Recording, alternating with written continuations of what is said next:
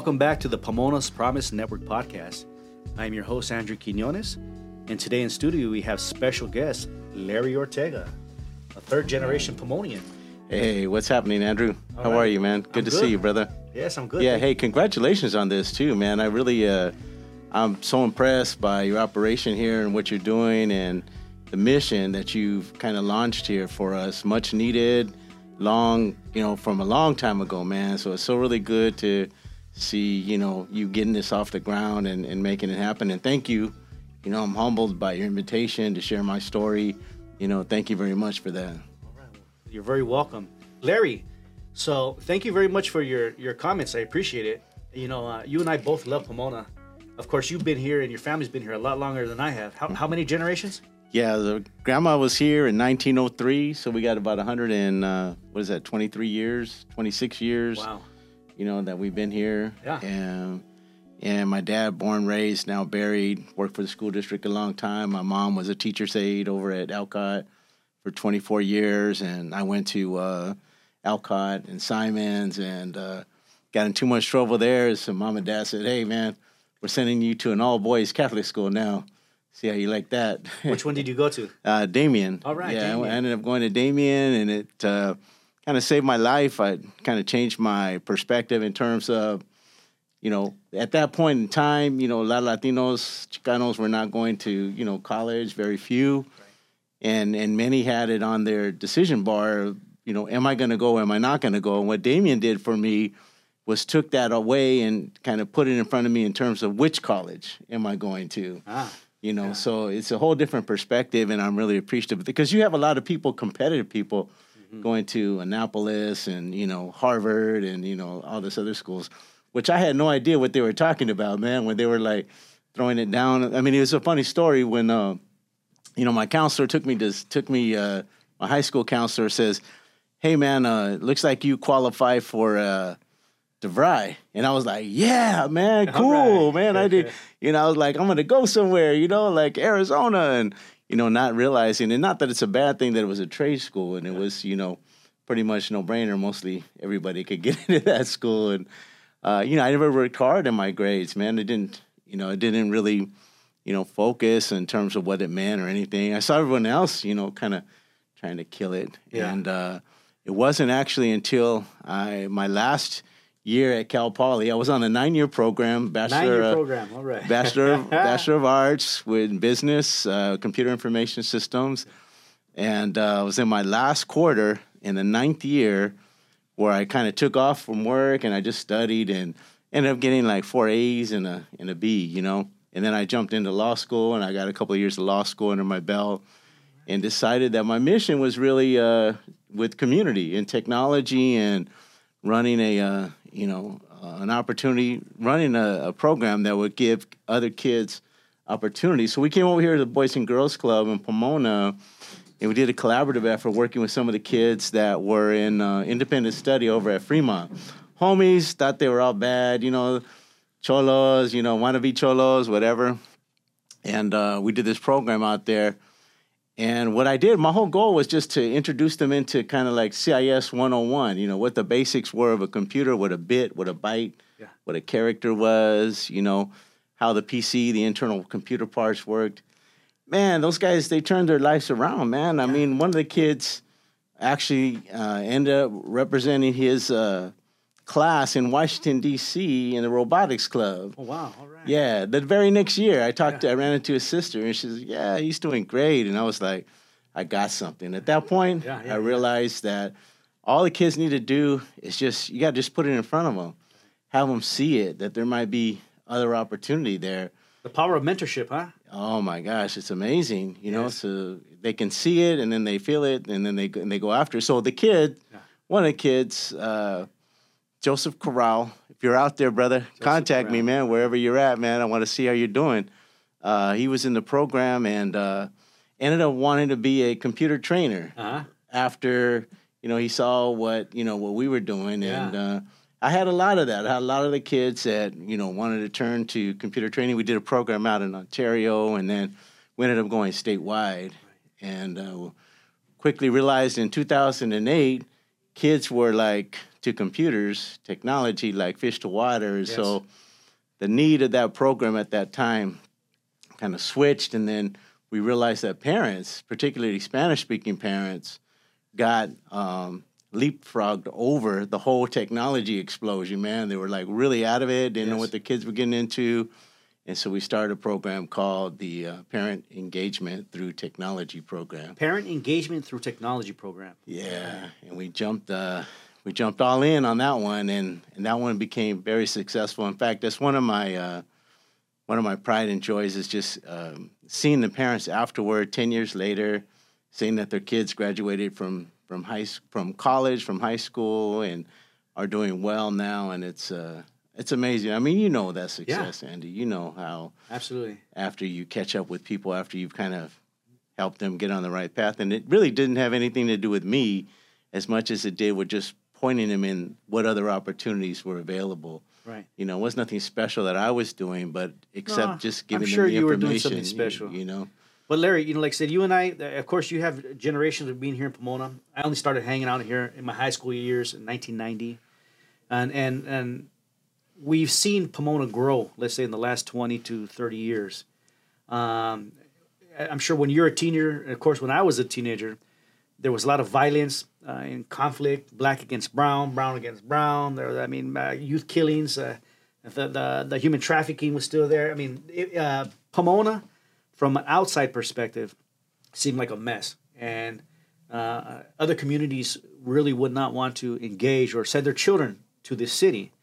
However, I want to say over the last you know you know 20 years almost, as things have changed, I got to tell you, uh, the power of mentorship and people like yourself or like myself or like an Eric Vasquez or uh, I could name a dozen people uh, that really uh, took a liking to to to making a difference in the life of youth in Pomona, yeah so that we can transform this place right right? And, and and this is why I, created this podcast in the sense where, you know, when I would Google Pomona, uh, a lot of negative stuff would come up. yeah So I made it a personal mission of my own to try to create as much positive content coming out of Pomona.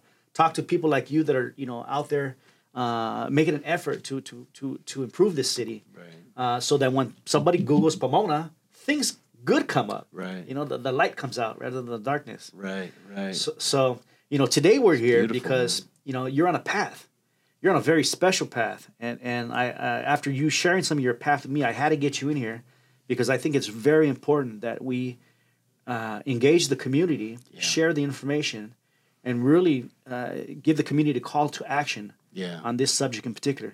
So tell us, really why are we here? Really important. Got billions of dollars that the uh, Biden administration has uh, allocated towards upgrading our infrastructure in and throughout, you know, California. And it's called the BEAD program, B E A D. Don't ask me what the acronym stands for, but it it represents about 1.83 billion dollars that the state is uh, is going to get from the feds. Did you say upgrade- billion dollars? One- Billion with the B. One yeah. point eight 1.83 three billion. billion. Wow. Yeah. So it seems like a lot of money. Yeah. And But that's for the all America, right? No, no, no. That's just for California. Oh, that's just for California. Wow. Yeah, all America is going to get 42, uh, 42.5 Wow. billion um, at the end of the day. So we're, I've been working on this thing for the last three years because I knew it was coming, and I've been talking to uh, leaders up and down the uh, San Gabriel Valley, all the way into San Bernardino. I mean, Yeah. one of our most recent meetings was with uh, Majority Leader Emeritus uh, Eloise Reyes Okay. and we have pulled in the superintendent and the mayor of San Bernardino and you know a couple other leaders and we wanted to impress upon her that we needed her to begin advocating for us that we need to make sure that everybody knows that this money's coming down and that the legislator needs to the legislation that is being introduced needs to be in support of that Yes.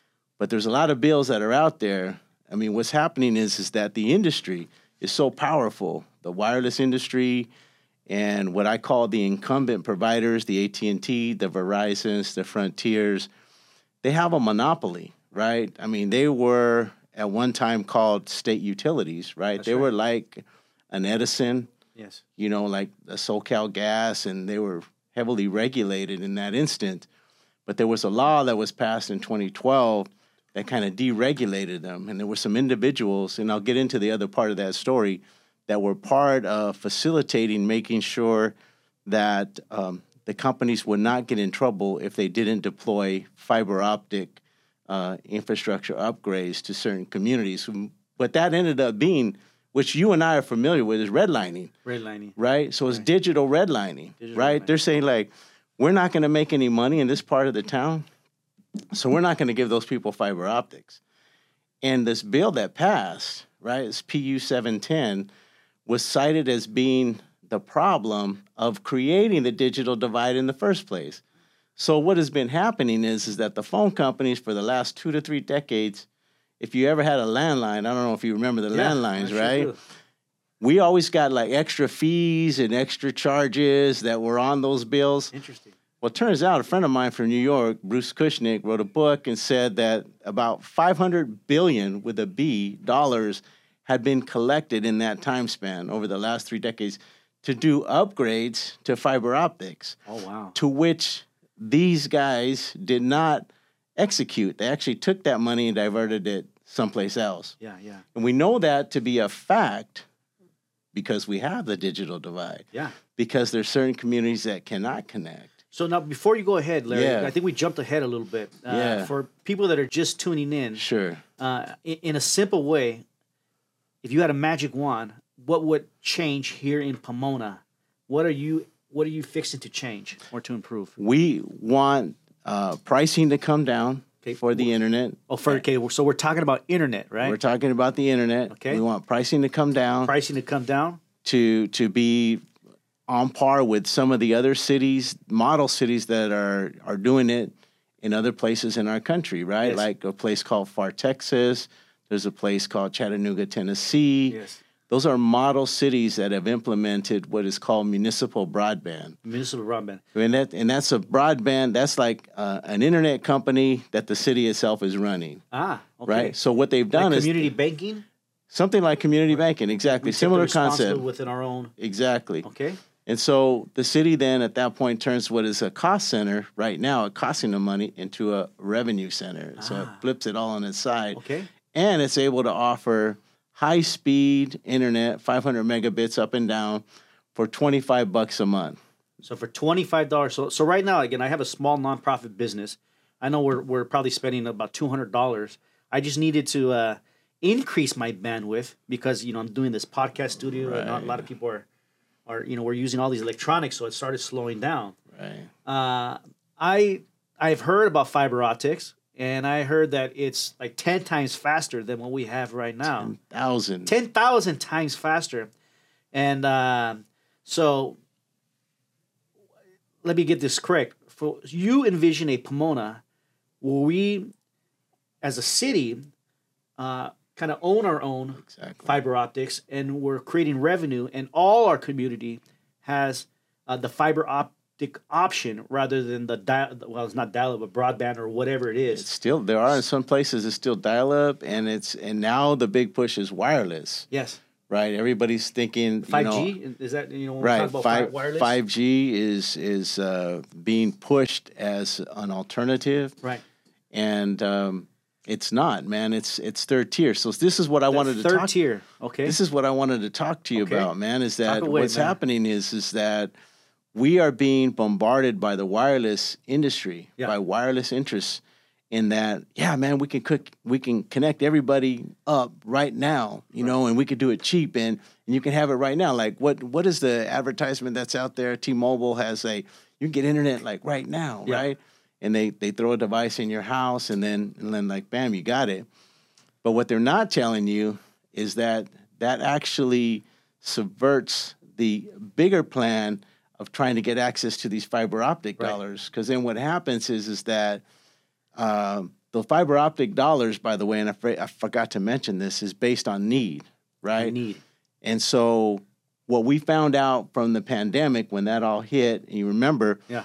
all of our, a lot of our kids got the little Wi-Fi devices, the MiFi devices, to go home. And then when we found out and quickly was that if there was two kids on that same device at the same time, it was game over. Game they over. could not Right. access. They couldn't get to class. And when we found out is that the wireless industry is uh, they're not ready, right? They don't have it together Right. to offer a competitive alternative to fiber optics. And fiber optics is 20, 30 years future proof. Right. Future wireless, Right. right? I mean, how many times you replace your cell phone in a, in a matter of five years? Right, a couple of times, right? Yeah, just replaced mine recently. So that is the design model Yeah, of yeah. wireless technology. Right. So yes, in a two-year window, you can actually get a community wired. It's possible. Yeah. For maybe half the cost of what it would cost to do it fiber optically, Right. right, with fiber. But in a 10-year window, right, you've now had to replace that wireless infrastructure two, three, maybe four, even five times in a 10-year window. Right. Now your cost is just double, triple, Yeah. you know, and and and it's and it's less it's less quality. So wireless, as, uh, as according to the Electronic Frontier Foundation, said that wireless is ten thousand times slower than fiber optics. Right. And we know that to be true because of all of our kids Right. and the capacity during the COVID, you know. So they want to do more wireless and and you know, it's it's not the best alternative, and it will serve to uh, in, not allow us to get access to the full you know chunk of money that we should be getting here in. Pomona. So that's really important. Now, there's a, a few things that I think about. Uh, again, I'm not the smartest guy in the room, uh, maybe you are. And so I'm, I'm going to run a couple things by you uh, just to kind of bounce some ideas from things that we hear in the community and little things that we hear in history. Yeah. So the first thing is I think of the word planned obsolescence. Planned obsolescence. Yeah. And and and you know, I heard the story of uh, the light bulb, and the first light bulbs they created last a very long time, and then manufacturers all got together and say, we can't have this. Nobody's buying new light bulbs, so they started called planned obsolescence, where it only had so many hours of light Right. before they had to buy a new light bulb. Right. And then we think about uh, cannabis hemp. You know, the petrochemical industry came in uh, in creating nylon and all these other things when they could have used hemp for, you know, newspapers or toilet paper. Uh, so, that, I mean, there's a, a, a dozen examples within history. Uh, I mean, you could look at iPhones, you know, planned obsolescence. You have to get one every year. So it seems like, again, the American way, the capitalist way, is to create the need, the consistent need for people to be spending more money and creating more junk, uh, so that they can keep on buying every so often. That's absolutely correct. Yeah, that is that's absolutely correct, and that's how the wireless industry has done no different than these other industries that you just cited. Right. It's the exact same thing, and uh, that is something that they're fighting very hard for. And but the problem, I guess, the biggest challenge, Andy, is that um, our legislators, you know, are not on board, or do not understand right now. And we, and the reason why they don't understand, and I'm glad again, thank you for the invitation for having me come speak out here, uh, is because our constituency, the people, their constituency, don't understand, right? They don't know there's a gi- gigantic difference between wireless and fiber optics. Moreover, they don't know about the billion dollars that are, you know, already earmarked. They're like, oh yeah, Pomona, low income folks, yeah, oh yeah, let's get them some money, right? Like that. So there's these, you know, things that are already in place set to benefit communities like Pomona. But unless we can educate them all, have them understand that this opportunity is out there, which would mean jobs. Right. I mean, there was uh, an economic uh, report done on what it did for Chattanooga. It was like in the billions of dollars in economic uh, benefit that was generated as a result of them going completely fiber. Yeah. Same thing for Pharr Texas; they're experiencing the same thing. It's almost like a it's a no lose situation. Right. You well, know, no, somebody's a lose, and those are the, The the, traditional company, wireless company Yeah. that continue to rake in the money year after year. And I tell you, like, say, Yeah. I even had to upgrade at my house because it just seems slow. If our, we think so fast, and Yeah. to have to wait for things, and uh, you know, fiber optics again is a wonderful solution Yes. to to fill in the gap, right? and it's an unprecedented opportunity, Andy. Yeah. This money is never going to be here again. Yeah. It's like a once in a lifetime, and the uh, powers that be are working very hard to make sure that they keep us ignorant in the mm. dark Yeah. on the issue. I mean, this is some stuff that went down at uh, because there's there's two kind of two programs that are that are headed our way. There's a thing called the last mile, and then there's the thing called the middle mile as it relates to getting fiber optic connectivity. The state, the of California, through the, through a governor's proposal, is committing another six and a half billion to do the middle mile. And so we were gonna Pomona was was set to get their middle mile, you know, all laid out and everything. And then when we found out a few weeks ago, is that they completely changed the maps, and then all of a sudden Pomona was no longer. Really? Yeah, and so what's happening is is that um, there's these players that are playing at this level that is, you know, no accountability, Yeah. no transparency, uh, and then you know when they publish stuff, they're not honest about like how they got to that spot. Right. And so during this meeting, there was a lot of people that uh, kind of, you know, pushed back on the idea that, you know, where like it was, for example, Compton was supposed to get it, then they were off. Pomona was supposed to get it, then they were off. Oakland was supposed to get it, then they were off. So, So- who's making these decisions? Is there are there? Well, we still don't know. or- we Ah, still don't know. So, we went to this. huh? We went to this meeting, and we says that was the first question out of my mouth as yeah, uh, yeah. as I commented. I said, like, who's making these decisions? Like, who does this, right? And there, of course, there was no answer at that time. But hopefully, the report from that um, meeting will come out and disclose that. Yeah. So they came back. This group, there's a the Department of Technology, and they have, at least I know he is on it, uh, and I can't remember the the the, the cast name. Uh, I want to say Monroe, but he was one of the one of the leaders in terms of like uh, giving input relative to where the middle mile was going to go. Yeah. So they all like we all as a you know group collectively jammed them up and said, "Hey man, what's up with this?" And then they came back. Their response was, "Oh, hey, we made a mistake. Uh, it's actually two phases."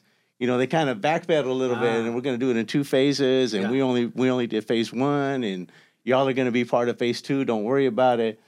But I mean, you know, are we all professionals, or you know, you know what, man? I mean, we could have probably had said that at that point in time, right? Um, and known about it. So, so there that there's all that going on. That's just one example of many Yeah. that I can cite to you in terms of like, because there's so much money coming down the pike. Yeah. You know, and the community's just not really like looking for it or aware of it. But we need to make them aware, and and what the benefits are: the jobs, again, the access to resources. You think about uh, when you think about telehealth and telemedicine, Yeah. and having our, our moms not have to go into the clinic, but rather can do it online. Right. You know, if they have the right access, what a difference in their life, you know, that would make. I mean, it's it's tremendous. Right, you know, right, right. so Absolutely. um, the connectivity, the job training, all of what you know we have expectations for right now is dependent upon the infrastructure. And what will happen, Andy? See the the consequence of us not finding out about what's going on and not getting educated is we're going to be left like right where we are today Uh huh. through the next decade, man. Yeah. Eh, So, so Larry, okay. So the second thing I want to bring up, um, from what I understand, they got five a big fiber optic cable running all the way through the Atlantic Ocean to like England or to Europe, like to to the our country. Uh, so there's fiber optic that it's not in the air like telephone wires, but they buried it underground. And the reason I say that because I think of a part of Pomona, uh, and and called Phil, Phillips Ranch, right? And if you go through Phillips Ranch, I don't see any telephone poles and a bunch of electric wires going overhead. I mean, it, it, I, I believe everything is underground, and it makes the city a lot nicer. And if we had an earthquake, there wouldn't be a bunch of, you know, uh, uh, wires coming down, uh, causing a maybe potentially harmful situation to people. Fiber optic cables also they they're they're not carried above ground; they're carried below ground. Is that is that correct or? Yeah, the preferences is to you know to bury them. You know that's kind of the best way. But there's there's models now that are eh, architecture rather that's being um, deployed that runs them along the poles. Okay. and it runs them along. That, kinda- are, that already pre-existing. Yeah, that already there and it kind of runs them along the same wires Right. and you know to get it done right. Um, so there's there's that there's Right. that that they can do it um, with. And but the the first thing is really to get the community on board. And so I've been working with uh, the the group um, that's right there on uh, Eight and White with Tomas Ursua's group. The they call it the Semillas Centro de Semillas, I think is what it's called, and we're going to be uh, doing a uh, computer training there.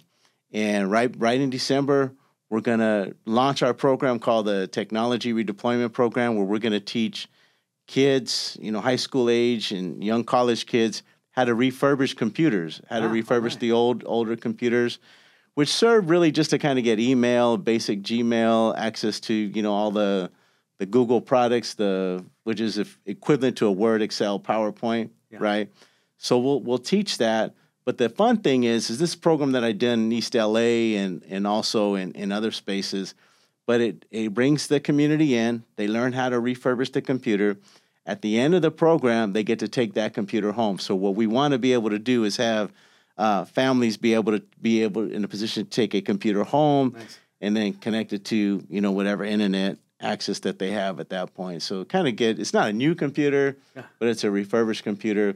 But moreover, the families learn about the technical skills yes. and are, are acclimated to all of what we're talking about here, right? Because right. a part of the program is going to be to educate them right. the difference between wireless, fiber optics, etc. Well, you know, I, you know, of course, times are changing. But when I think about the, let's say, the traditional Mexican, we're both Mexican Americans, and, and, you know, hardworking, uh, resilient, and are like MacGyvers. You know, and some of you guys don't know who MacGyver is out there, but it was a, a show in the '80s where this guy, yeah, he could take a pocket knife and fix about anything. Right. So Mexicans also, man. I mean, right, uh, uh, uh self-sufficient, re- reliant, right, right, right. Uh, in a in a physical world, fixing right. the car or the machine.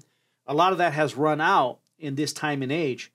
I've been to Colombia a few times. My dad's from Colombia, and you could go take your cell phone to get fixed, refurbished in this country you don't find places where they fix things anymore right so i think that's a wonderful opportunity to get our our, our, our people our culture learning how to fix things in this new technological age yeah. right? uh, still being hands-on being resilient uh, self-sufficient that, right great thing and, and, having this just the basic connectivity of course you know the system's not going to be able to play any games on it it's not going to be you know high tech you know all this video stuff not not made for that right now but one day our vision is kind of larger. We see ourselves in that space, maybe even becoming an internet service provider ourselves, ah. you know, where from a nonprofit, we would be able to, you know, offer those services. Cause I, you know, I've been talking to people across the country where they're excited to come out yeah. here. They recognize, you know, the opportunity and, and the, and the high need. You know, the one challenge though that, that I'm seeing is, is that, everything is being laid as far as this money and access to these B dollars, these billions of dollars, and you know the money that's out there. A lot of the responsibility is being laid on the employees of the the staff at the city, right? So like the IT director, yeah, the planning director, uh, you know, deputy city managers. There was a call just uh, earlier this week, I think it was a San Gabriel Valley uh, Council of Governments, known as the SGV COG. Yeah, SGV COG, right. And they had a meeting with uh, all the city administrators. Well, there's 31 cities, San Gabriel Valley. We only had six cities, man, that showed up you that were rep- that was wow. represented. Wow. You know, yeah. and this is to you know to line up to get in line for billions of dollars. And what I'm finding out, what I heard, you know, because it was an hour and a half meeting, what I heard from a lot of the a lot of the players, and it's no no no uh, diss on them at all, right? I mean, they're busy managing the city's you know computers, the security, you know, cyber threats. You know, their plate is full, man. So to have them add another thing like, okay, what's the digital divide about? How do we get infrastructure dollars? Yes, it's almost unfair. Yeah, you know. And then you talk to the city leadership. Like I had a conversation with the mayor just a few weeks ago and he's all like, yeah, I'm relying 100% on our IT director, like that, right? So I just realized that that's where the problem is. So when you talk to city leadership, which I've done, yeah, from San Bernardino all the way into Huntington Park and everything in between. I mean, La Puente, El Monte, in Pomona, Ontario, leaders from all over that I've tried to like get up to speed on what's happening. Yes and they're in the same position. They're doing the same thing. While I'm relying on you know my IT director, Right. who already has a full plate Full plate. and is not going to be able to get there. So that's that's the problem Right. right, there.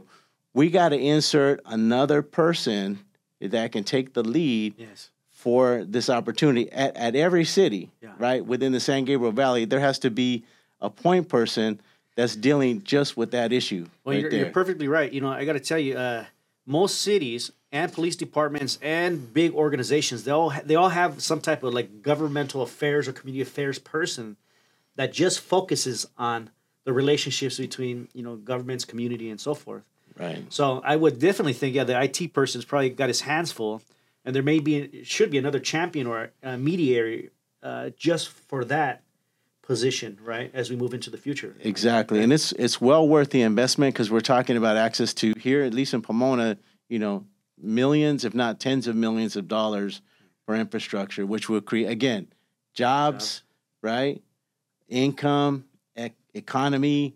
I mean, it just it just makes sense, but not enough are looking at it like that. But I hope this message, Yeah. you know, that we're creating here will will start to turn the tide on that. One is to get community acclimated and educated, and we'll be advertising when those classes will launch, and they will be free, right? And it'll be in the evenings, and it'll be both in Spanish and English, right? So we'll get like a lot of the older, you know, generation, like I said, who got leapfrogged over the technology explosion Yeah. that we'll be offering those courses to.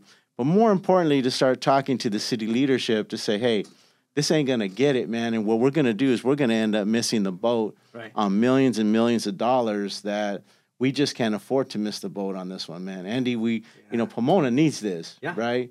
We need it, and uh, you know, Spectrum is is happy to you know keep things right where they are. Frontier don't want no, you know, they don't want no competition, you know, and uh, the wireless companies are like, hey, man, great opportunity, you know, and and they're you say, doing it. They're On getting an done. average, a family would spend perhaps like thirty bucks a month to get uh, to get the internet that's ten thousand times faster, right, at an affordable price.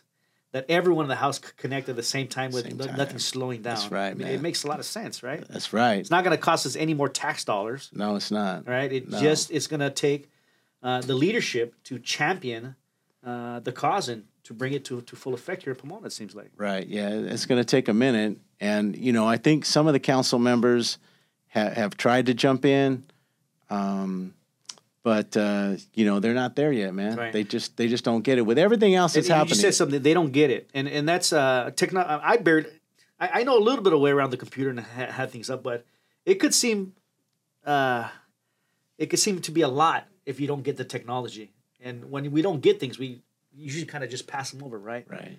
So it, it it is daunting, man. I mean, I remember when we first talked to, to the to the mayor, and uh, you know, he kept talking about, yeah, we got to get our Wi-Fi going, man. I go, it's it's not Wi-Fi, dude. It's it's fiber optics. It's different, you no, know. no, but also listen, just to clarity's sake, you can still get Wi-Fi over fiber optics. yes, Right. Yeah, yeah, yeah. Like it still come to my house, but through my router, I could still connect my devices Right. wirelessly. But the main hub would be that ten times faster. right, the fiber Like right now, we're only getting two point five G or five G, right? Uh, so that's not very fast. Well compared uh, to- yeah there, there's certain there's other challenges you know with with kind of wireless infrastructure but you're right in what you say. It's fiber optics to and through the home right? That's that's the that's the ideal model. Of course you know we all love the convenience of our cell phones and and all of that and so wireless will appear to be forever in the future right? Yeah. there is um, the the the strategy for the wireless companies are saying no, don't get fiber to the home, right? We'll take care of it, right? So that's they're saying we can just put it from the pole and we can, you know, we can zoom it into you into your house, but there's lots of challenges with that. I mean. Right.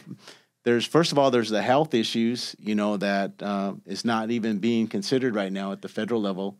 There's there's major challenges with that. That there's been over a thousand studies that have showed that there's biological impact when significant RF radiation is emitted from the poles and you know in you know in proximity like your your router at your house. I can't tell you how many even my own family, my own grandkids, right, are are by that router and it's like pushing out hundred times more RF radiation than what is recommended to be accepted. Right. Right. And, you know, and I appreciate you bringing that up. I was going to bring that up next, and you, you, you, you. I'm, uh, thank you. Now, I, I have questions about that. Sure. Right. Again, you- uh, you're you're a little bit, you know, more informed, of course, than I am in this field. Now, one thing that I heard is that the 5G technology was like uh, uh, really kind of created by well DARPA and, and the military, and they even created to weaponize it, like to fight off pirates. Like they can use like a 5G and, and, and shoot like a gun that would make your skin crawl and it would it, it, it disperse crowds and and so uh, from what I understand, the history of again the beginning of 5G was a weaponized uh, uh, technology. Right. And then the second thing is, uh, again, conspiracy theories out there. If they wanted to, I don't know, do something with all the little 5G, because there, there's many of them sporadically throughout, that uh, some people wonder can can the government ever turn around and weaponize the 5G that we have in our community to to emit certain frequencies that would would create discord with us within us. Um, of course, you know uh, the bees, the birds, uh, all these invisible frequencies that we cannot see, but they have an, an effect on our environment.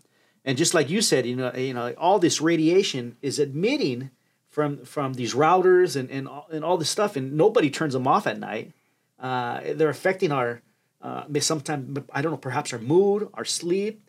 Uh, I heard some people even have there's new symptoms out there that people are like allergic or or you know they, they can't Right. handle a lot of the R, the radio frequencies, RF frequencies, Right. right? They call it electromagnetic sensitivity, EMF or EMS. EMS, Right. right.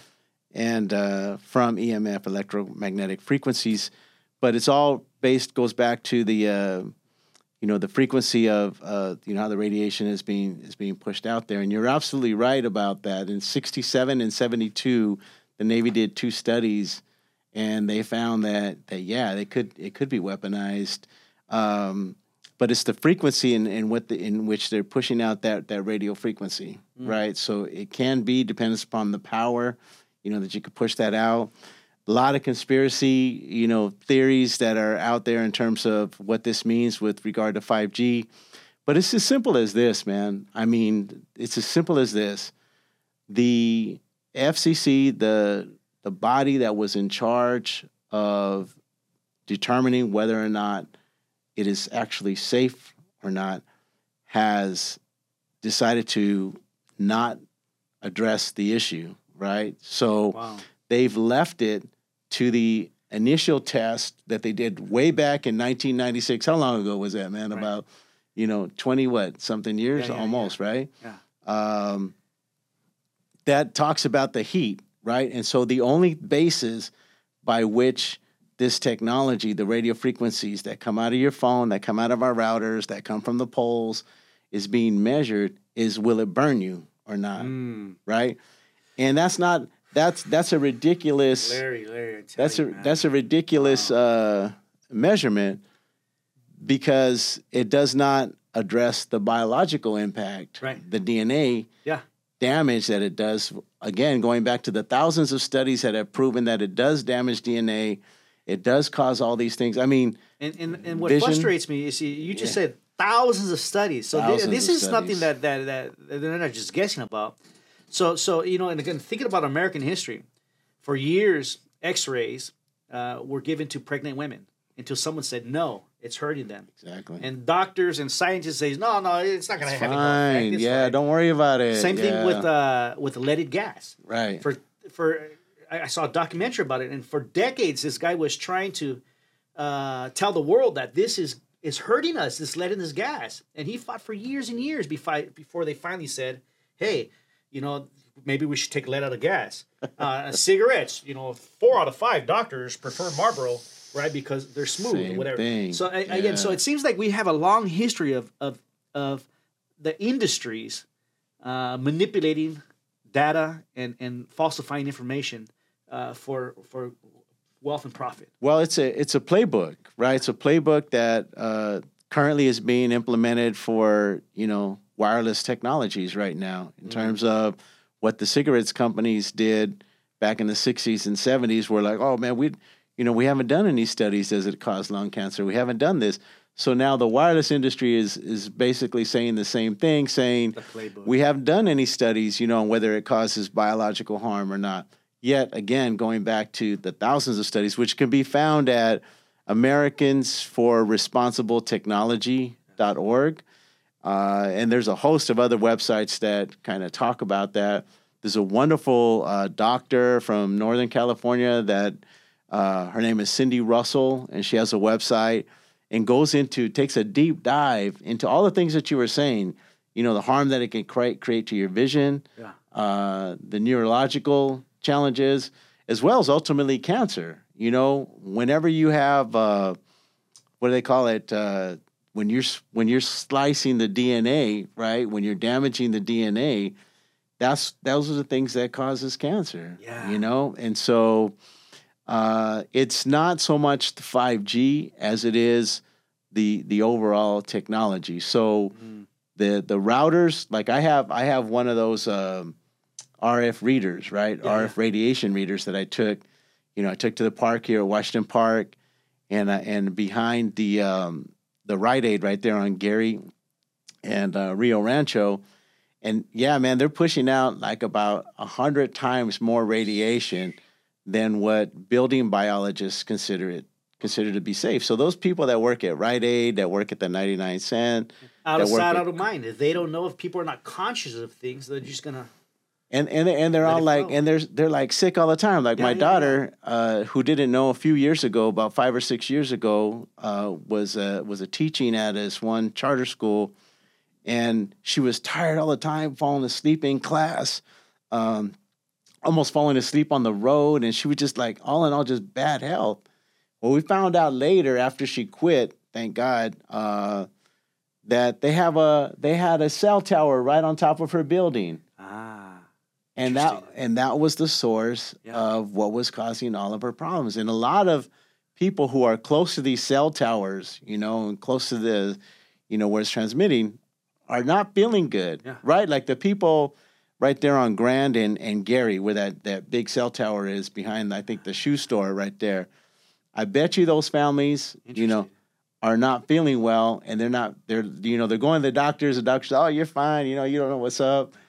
You know, uh, they can't, they're probably saying, I can't sleep, all the symptoms, yeah, yeah, right? The right. Cindy Russell does a great job of pointing out uh, what all of the symptoms are that you can, that you can experience as a result of, um, having this, you know, radiation go through you. And it makes sense, man. I mean, you think about, you know, the what is the largest organ in our in our body, right? Our skin. The skin, right? Yeah. And and what, you know, what that's doing, mm-hmm. the radiation is doing that would I mean, there's they're saying that it damages your organs, that yeah. it can damage your organs, man, to, you know, and and all this other I, stuff. I remember hearing some years ago, it's uh don't don't put your cell phone for guys, you know, uh, right there by your testicles, yeah. you know, as you're driving or something. Right. That's, and then for girls, don't put it in your your breast, uh, where you know they kind of keep your right. phone right there. I mean that. I mean, You're nobody talked to us about that so many years ago. No, they're not. And and you see these young girls who are the most vulnerable, right? They love carrying their cell phone in their back pockets. You ah, see that all day long, yeah, right? Yeah. And then all of a sudden, not to say that there's a, a relation to this, but it's worth studying. There's an increase in colon cancer. More and more younger people are getting colon cancer. Uh, is on the rise yeah. in, in this area, right? Uh, the girls that have the you know the the breast cancer, right? The young girls have the breast cancer. You can see that the cell phone, and then um, you know it. Uh, a good friend of ours, Antonio Gonzalez from Southwest Voter Registration Project, uh, passed away uh, a few years ago, and uh, and this cat he would he would be on his phone yeah, like this. right. I mean, if you remember, he would be on the phone twenty four seven. Right. Yeah. He would have it right there. Well, guess where the cancer came? Really. Right there, and there and there's many many other anecdotal stories yeah. that I have, but they, like I said, this stuff has already been studied, and they show how for a kid that holds a cell phone like right next to his head, it penetrates the radiation penetrates almost through two thirds of his brain. You got to be kidding me! I know when I learned this stuff, I, I, I ninety nine percent of the time I'm, I'm on speaker now. Yeah, good for and you, so, man.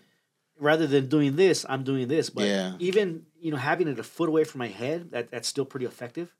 Um, yeah, it's it's best to keep it away from you and and never try never to hold it against your head. But a lot of our families, Andy, you know, man, the the parents, even my neighbor was like, "Yeah, oh yeah, I let my grandson play with the Oh, phone yeah, all right. day, all day long because his mom doesn't let him play with it." And I'm all like, "Oh my gosh," you know. And I have two small children now. I'm thinking now. You know, I forget sometimes about Yeah. these things. Híjole, wow. Yeah, you gotta like. It's not a toy. It's uh, you know, it's a tracking device. yeah. what I like calling it. Right. Yeah. It's a tracking device. Yeah. that is uh, you know emitting the radiation and we just don't know enough about how to keep it safe you know i do but the community at large doesn't and that's part again part of the education classes it's just like anything else bro i mean we first finding out about this stuff Yeah. now we got to start telling people about Yes, it and right. that's why again man why i'm so thankful you're doing this thing here and man doing some amazing work and Well, thank and you for championing the cause, worthy getting the word cause. out man Yeah. i think it's really important that uh, that people know that there's resources and there's ways to mitigate the challenges, right? They have like we're way ahead of the game on this stuff. Right? They have um, you know devices that you can um, The put yeah the shields you can put underneath your phone, you can put behind your phone. And I've wondered how effective those are. I mean, I've had stickers that I put on there, and it says, you know, I get them on Amazon, and there's no way I don't know how to test them. You kind of just have to believe that they're going to work. I mean, Yeah. I, I wonder, like, how There- is a sticker, a sticker, holographic sticker, going to work to reduce RF, you know, frequencies coming out? They have they have companies that specialize in in all in all of that Yeah. that are providing these kinds of products. A, f- a friend of mine who's a building biologist who um, has her own company that that does that you know that produces those products and I'll Yeah. I'll send you the link and then maybe you could share on you know, Facebook or you know Instagram whatever so that you have that but I think I think it's it's important that community families understand that the cell phone is not a toy it shouldn't be held by your kids they shouldn't hold it next to their head it's dangerous it causes them harm and that there's resources that are out there on the web that families have already been through all this Yeah. and they're talking about what are some of the resources they do to mitigate the challenges Right. right, like everybody that lives right there down grand next to that cell tower should should know about what they can do to shield Yeah. you know the constant radiation and and you know what that means and so you know something I do at my house because you know I, I I've learned some about this stuff. You've inspired me to do a little research when when you started talking about this a few years ago. Is one I bought one of those. Uh, it's a plug that I plug in and I plug my router into that and I could turn off my router nice uh, on and off. So like at nighttime, the thing is I I sometimes don't turn it off because my wife gets up earlier and she got to get on the computer and she wakes me up saying, "Where's that the remote?" You know. So I, I, I wish I, I I need to get better in the habit of just turning off the router every night when we go to sleep. Um, the second thing is, uh, of course, you know, getting those little stickers, you know, for some of our devices. yeah The third, uh, and I, again, I don't know how effective this is, but when we're at the house, uh, I and I tell my wife uh, to use airplane mode, yeah uh, not not use the, the, the cellular mode, but, but put it in airplane mode, and it connects to our wireless. right I, again, I don't know how effective it is, but I hear some tips that that reduces some of the. It R- does, RF yeah. frequencies. Put it in our airplane mode. You know, if you're not using it, is always good. Never put it in your pocket. Never put it in your front pocket. You know, don't hold it against your head. I mean, check it out, man. I mean, the uh, instruction set. Of course, nobody reads it, right? Yeah, right. That little book Yeah. that comes with your cell phone. Uh-huh. It tells you on page, you know, like 967 In that small print. small print, Yeah. like hold it, you know, Yeah. two millimeters or centimeters away from your head, right? Right, right. Not to put it, nobody reads that, nobody does that, Right. right?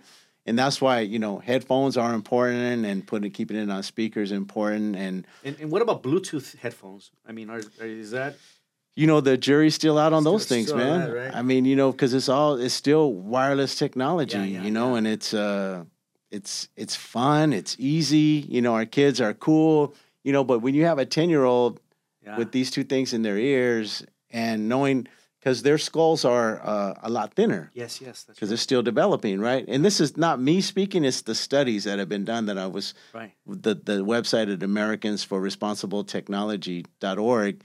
Their site has uh, this information where these studies have been done, and there's you know pictures saying that the smaller the child is, the thinner their skull is, the deeper the radiation penetration goes into their brains, right? Yeah, yeah. So so it's problematic and it's it's a challenge, but it's a matter of you know just letting people know um, you know what's going on and there you know what what what the one lady had put it this way. She goes Hiroshima, the people you know didn't start dying of cancer there until you know 20 30 years later Yeah. it's a, it's a long-term thing man so the wireless companies can say whatever they want oh what you, this guy had it against his head for the last you know whatever years and he's still fine Yeah. you know but what does that mean right Well, George Burns smoked it he was 102 years old. I mean, it- it's like smoking's not going to kill everyone, but Right. it's sure going to kill a lot of people, right? but you should at least understand what the challenges are Right. what the opportunities are to you know to mitigate those challenges but it goes really kind of circles all the way back andy to kind of economics you know And that's why we're here. Uh, that brought us. How do we make our city a more economically viable community exactly with the right technology? Right. Yes? Yeah, and and they're, the the mission of the wireless industry is to like let's do it all wireless. Let's get you know let's put up five G. Let's do all this stuff.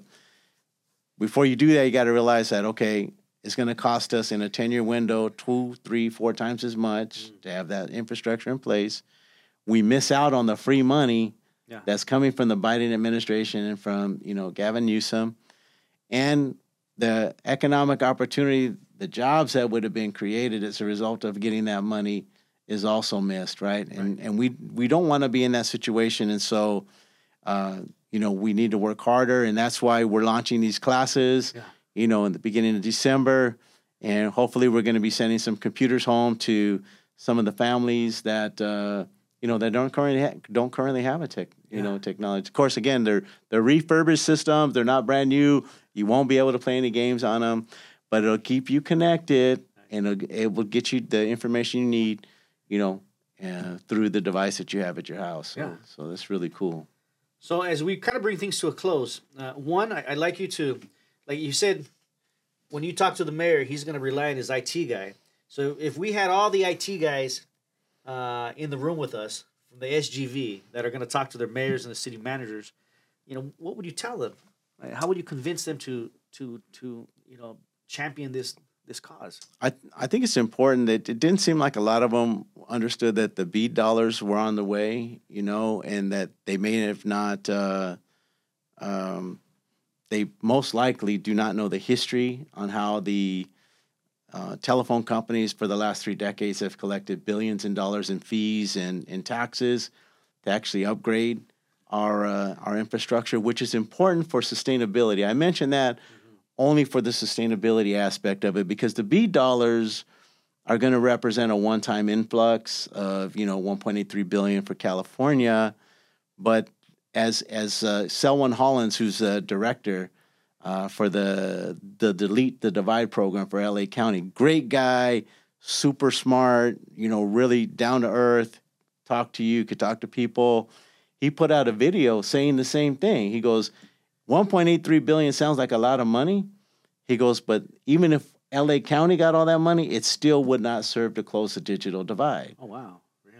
And so, knowing that those dollars are scarce before they even hit here, man, Yeah, yeah. Right? So, it is important for us to say, okay, what's going to be the long term plan? The long term plan was would be to claw back some of those dollars that have been collected over the last three decades or have the corporations you know either return that money Yeah. or agree to you know to their commitment which was to uh, actually replace all of your copper with fiber optics. I don't know if that was, if you knew that that was the plan man. The was the plan plan. was that they were collecting and going to upgrade everybody and then they decided to in 2010 i think they said no we ain't going to do that no more after all. After they collected all that. after they collect all that money and and and so when they stopped that that's what caused the you know part of what caused the digital divide right? And then the law was passed and said no you don't gotta you don't gotta put fiber in there. It's okay and um, And of course, those the people that created these policies with our legislators. Often they have uh, lobbyists that are doing are paid to do a lot of talking and convincing to our elected officials to make decisions that are beneficial for the the corporation rather than the community. it's it's their business plan, man. It's to maximize what what's Profit, it, right. your your Verizon, your AT and T, your Frontier. What's what's your mission? Maximize Profit. profit right. For for shareholder interest, right? That that's the goal, and so we have to understand that their their business model is not to close the digital divide. So every Right. time we look at them Yeah. and think that they're going to be compassionate, Yeah, you know, in any way, try to understand what that means. not true. That's not in their business model. That's not what they get paid for. We got to be real about that. Yeah, and then so then to my group of IT directors that I'm talking to, I'm saying we got to be clear on that Mhm. and know that collectively we must find another alternative, Yes. right? We must look to the independent provider, the municipal broadband models that can then offer, you know, all of the same things that a Verizon or that a Frontier or that a Spectrum may be able to offer, Yeah. but at the local level under local control, right? We have And our own for- police department here. Right, and We for local contract with the interests. Sheriffs, we have our own because our local interests. So again, this model is has been used. It's been used ways. over and over, Over and over, again, right. and this this is only another another thing that we that we need to do. That's how we have to look at it. This uh, to to look at the you know the incumbent players, these guys, Frontiers, the Verizons, Mhm. or the Spectrums, that they're going to do it for us. There ain't no way, Right. and you know what that they're Yeah. going to do it for us because again, it's not their business model, right? Let's be real with that, Yeah. right? And as soon as we can get that wrapped around our heads, then people are going to start. Okay, well, how do we do this? You know, what do we want to do? We got to we let, let's let's figure out. Let's get another body. Let's throw another body at the city so they can be on top of this twenty four seven. Because our IT director, he's he's busy, Right. right? He don't have time to to do any of this. I mean, that's what the mayor told me as well. He was like, "Yeah, he's busy with other things. He's doing other things." I get that, man. You know, we all get that. we Yeah, all understand. Right. People are, you know, doing their thing. But when a new opportunity comes along to say that, oh, well, we can't take advantage of that because we don't have the capacity, I mean, for me, that's a cop out, man. And it's like, okay, well, let's fix that. Let's work towards, you know, we we've done other things to fix stuff, Yeah. right? Like that on the Yeah. drop of a hat, That's right? This is what we need to do here. We need to throw another body at it that is understands it, gets it, and can advocate, you know, for the city to get the grants, to get the money, Yes. you know, to bring in the right resources. Those are the folks that we need, and and and they're all over, man. There's people all over the country, Yeah. you know. Uh, and, and the best example, though, of what's not working is that meeting that I attended a couple of Yeah. weeks. No, no diss on on SGV Cog. I mean, they did the best they could, you know. And again, the staff is taking it; they're receiving it where they're at. Right. So where they're at is not like, oh, hey, man, I can get my whole community connected. This could mean so much more money for our city. They're not seeing it like that. Yeah. They're saying, okay, are there any holes? Do I have to plug any holes? You know, what's what's the emergency? And it seems like, you know, oh, we're kind of we're kind of okay. You know, Yeah. every city right now is they're kind of okay, Kind of okay. right? Out of sight, out of mind. Exactly. And so it's there's no like there's not a five what do you call it a five alarm fire going Yeah, on, yeah, yeah. you know, where people got to get on this. But that's how we have to treat it because again, the money's going to come it and just and you've seen this, you know this happens, man. Right over us, right? And we are just left high and dry, man, with nothing. So we need champions, right? Now right. uh, we're going to close this this podcast off, and now I- I'd like you to share with the community. There, if there are people like me watching, other family members watching.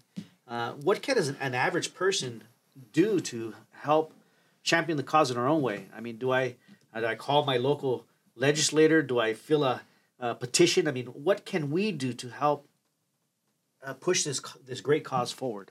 yeah, you contact me at you know would be the first thing to try to set up maybe a meeting. We could do a we could do a coffee clutch at uh, coffee class clutch at uh, at your house. Bring some neighbors over. Let's talk about it. I mean, specifically the families that are are near the uh, the high frequency you know radiation places. I'd love to see a map of Pomona where Yeah. all these cell towers are at. Yeah. And maybe do a study. Imagine we had Cal Poly students, you know, do some type of study or statistics and outreach to really get a grasp on on that would what's be that would be amazing. I I, I did uh, kind of informally. I went to the the Grand in uh, Garey location where they had that cell tower, and then I went to Washington Park. You think about all the kids and the moms and the dads that are there uh, for so long, just being bathed in a hundred times more radiation than what is recommended by building biologists. Oh gosh. and, then in the spot behind the Rite Aid, I'm sorry, Right. Rio Rancho and, Yes. and, and Garey right there. So so there's those three hot spots that y'all need to be you know kind of consumed about.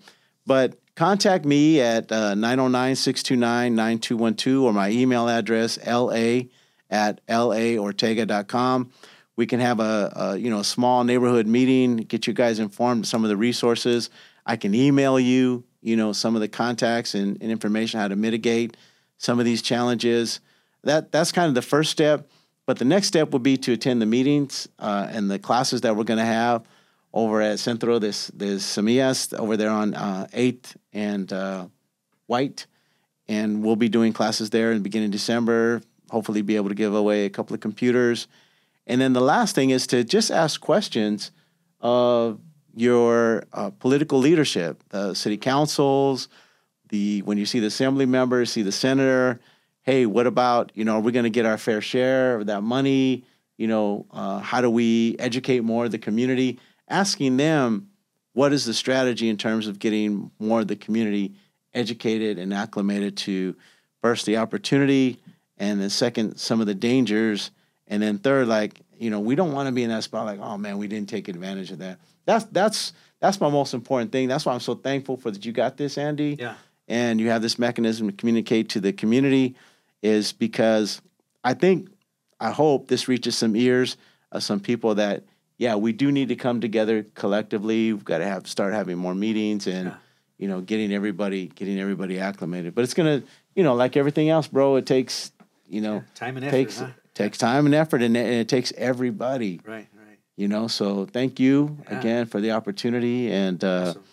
I like how you said like you know talk to the IT directors. That was Yeah. that was pretty cool, man. Thank you for letting me do that. we gotta get them all in a room, huh? Or you know, create at least one training video where all could Could see see it in their own time. right? Could Right. see the history. Right. Right. Could know that. So the, you know, I open up my office, uh, my our podcast studio. We have all the equipment here. If you ever want to do a presentation, yeah. we'll make it happen for you. All right, man. That's awesome.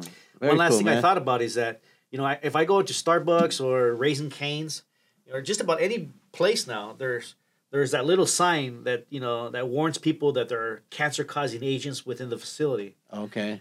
You, you are you familiar with that? Yeah, I've seen those. Right, yeah. right. You know, because it's by law now that they have to have it if there's something in there. Yeah. Uh, perhaps there should be some type of signage again where there's a cell tower or you know there should be some visible signage that this is potentially harmful. It, it Maybe is. that should be a There, policy. there actually there there are the Oh, si- my goodness. the signs are are actually there, except that I think at Washington Park because it's on top of a uh, on top of the snack the snack bar, Okay. right? So I don't know I don't know how close the uh, the signs are, but there's some signs, but you can't read them. Can't yeah, I, I, And- I haven't recognized. I, I right. haven't seen any. You can't so. read them, and uh, you know most people think it's it's all cool because you know nobody's talking about that. It's not cool. And I just want my my Wi-Fi. That's all that matters. That's it, man. Just give me my cell phone. Are you kidding me? phone, right? You're not gonna. And, and we're look at. We're not talking about taking any of this away. We're not saying, oh, these should go away or that, you know, they shouldn't be improved. The technology, not at all. It, all we're saying is that, you know, make yourself aware of some of the dangers because it ain't all that. Like you said, with the lead, the cigarettes, Yeah. the You And know, the X-rays. Years later, we find out. yeah, the X-rays, all that stuff, man. I mean, gosh, And I, I know I know plenty of sick people. I'm sure you know plenty of sick people that are you know dealing with cancer right now and all this stuff. And uh, it's not on their radar. That's something potentially harmful that they can't see is affecting them. Right. Yeah. You know, sleeping next to their router that's in their bedroom or their child's because it just happens to be the Convenient. The, convenient. You yeah, know. the convenience of it. Yeah, that's Gee whiz. super dangerous, man. And it, and like I said, you know, the more that people know, the you know, the better it's going to be. And uh, we only need a few, bro. Yeah. I mean, we only need like, you know, 20, 30, 30 families from the hood, man. They just get together and, Yes. you know, then they they lead with the, you know how it works, Yeah, man. absolutely. And they lead the rest of the communities, and Never know- doubt that a small group of people can make a that's tremendous right, change. man. Right. Yes, Yeah. absolutely. So whatever years this is falling on, man. Uh, thank you guys for listening. Uh, thanks again to Andy Quinones for all his great work, uh, making this thing happen. is so important for Pomona. I was so pleased, man, that you're making this happen, dude. And I wish you all the best and continued success, brother. Well, thank you, Larry, for joining us here at the Pomona Promise Network podcast. Yes, we're, we're so grateful that you brought this information and that you're championing a worthy cause for the for the long term of Pomona. Thank you, man. We hope we get some some good feedback from this video. Yeah. And remember, follow the advice. You know, uh, learn more, uh, become conscious, talk to others about it, and then if you happen to run into a, a, a elected official, uh, please share your concerns, and, and hopefully we'll get some traction and, and really make the difference in our, in our right. part of the world, huh? Yeah, and, and feel free to contact me. Uh, I got a lot of world of information, and I'm available. I mean, that's my whole that's my whole mission, man. When I was uh, six years old, uh, that I used to go to the neighbor's house that lived behind us, and I would walk by. And back then, the Daily Bulletin used to throw the paper like right right on the sidewalk or you know in the street in your driveway. And uh, I was a little kid that would go take the neighbor's paper to their door, Oh, really? right? Yeah. because I, I mean, I I love community. I believe in community. I could be doing anything, man. Right. You know, my thing is making sure that our community has full access and resources, uh, full access to the resources that are available to them that were designed for them. And the reason why I feel like that is because I got a shot, bro. I shouldn't have got to Cal Poly, but but for the uh, affirmative action, you know, which they did away with, uh, you know, I wouldn't have been there. Yeah. But that got me in there through the EOP program. I went in as an undeclared major because again, my grades weren't there. But you know, I was excited. I wanted to go, and you know, I had a story to tell. I said, you know, my dad told me that when you know I was 12 years old, 13 years old, he goes, "You can work with your back in construction and do all you want to do." He goes, "But if you get hurt, man, game over." He goes, "Now you have a chance to go to college and do all this stuff." And uh, he goes, "When I was a kid, you know, I couldn't get a job in the fire department because I was Mexican, and they were able just to tell you that straight up. 1953, they could just say, "Hey, we're not hiring Mexicans," and that was the end of the day. You know, boom, the end of the game, and and that was it. And he would tell me, "You could do it now." So when I shared that story with the EOP director, he was all like, "Okay, let's give this cat a shot." And he gave me a shot to get into Cal Poly, and and and I did I did okay. You know, I got I had my grades high enough to to stay there, and even though I was on the nine year program, you know, got married, had kids, bought a house, you know, uh, it's still, you know, I was able to to do what I needed to do. Got to law school, met my very best friend and uh, one of my best friends in in law school, and he was in a nonprofit, and he was the one that kind of got me. And so now, you know, you look at this 30 years later, bro. When I first launched Community Union, uh, I've impacted tens of thousands of lives, have touched, you know, through the television news uh, agencies that have covered us, 30 million plus people on this message. And so I know, you know, how to do this, man. I know how to get the message out. And so that's kind of what we're coming back to. And so you're you're the launch point, brother man. Really, Thank Larry you. Ortega, thanks for joining us today, All right, man. man. All right, Andy. All right, Thanks, Pomona. man. Peace. There it is, man. Very good.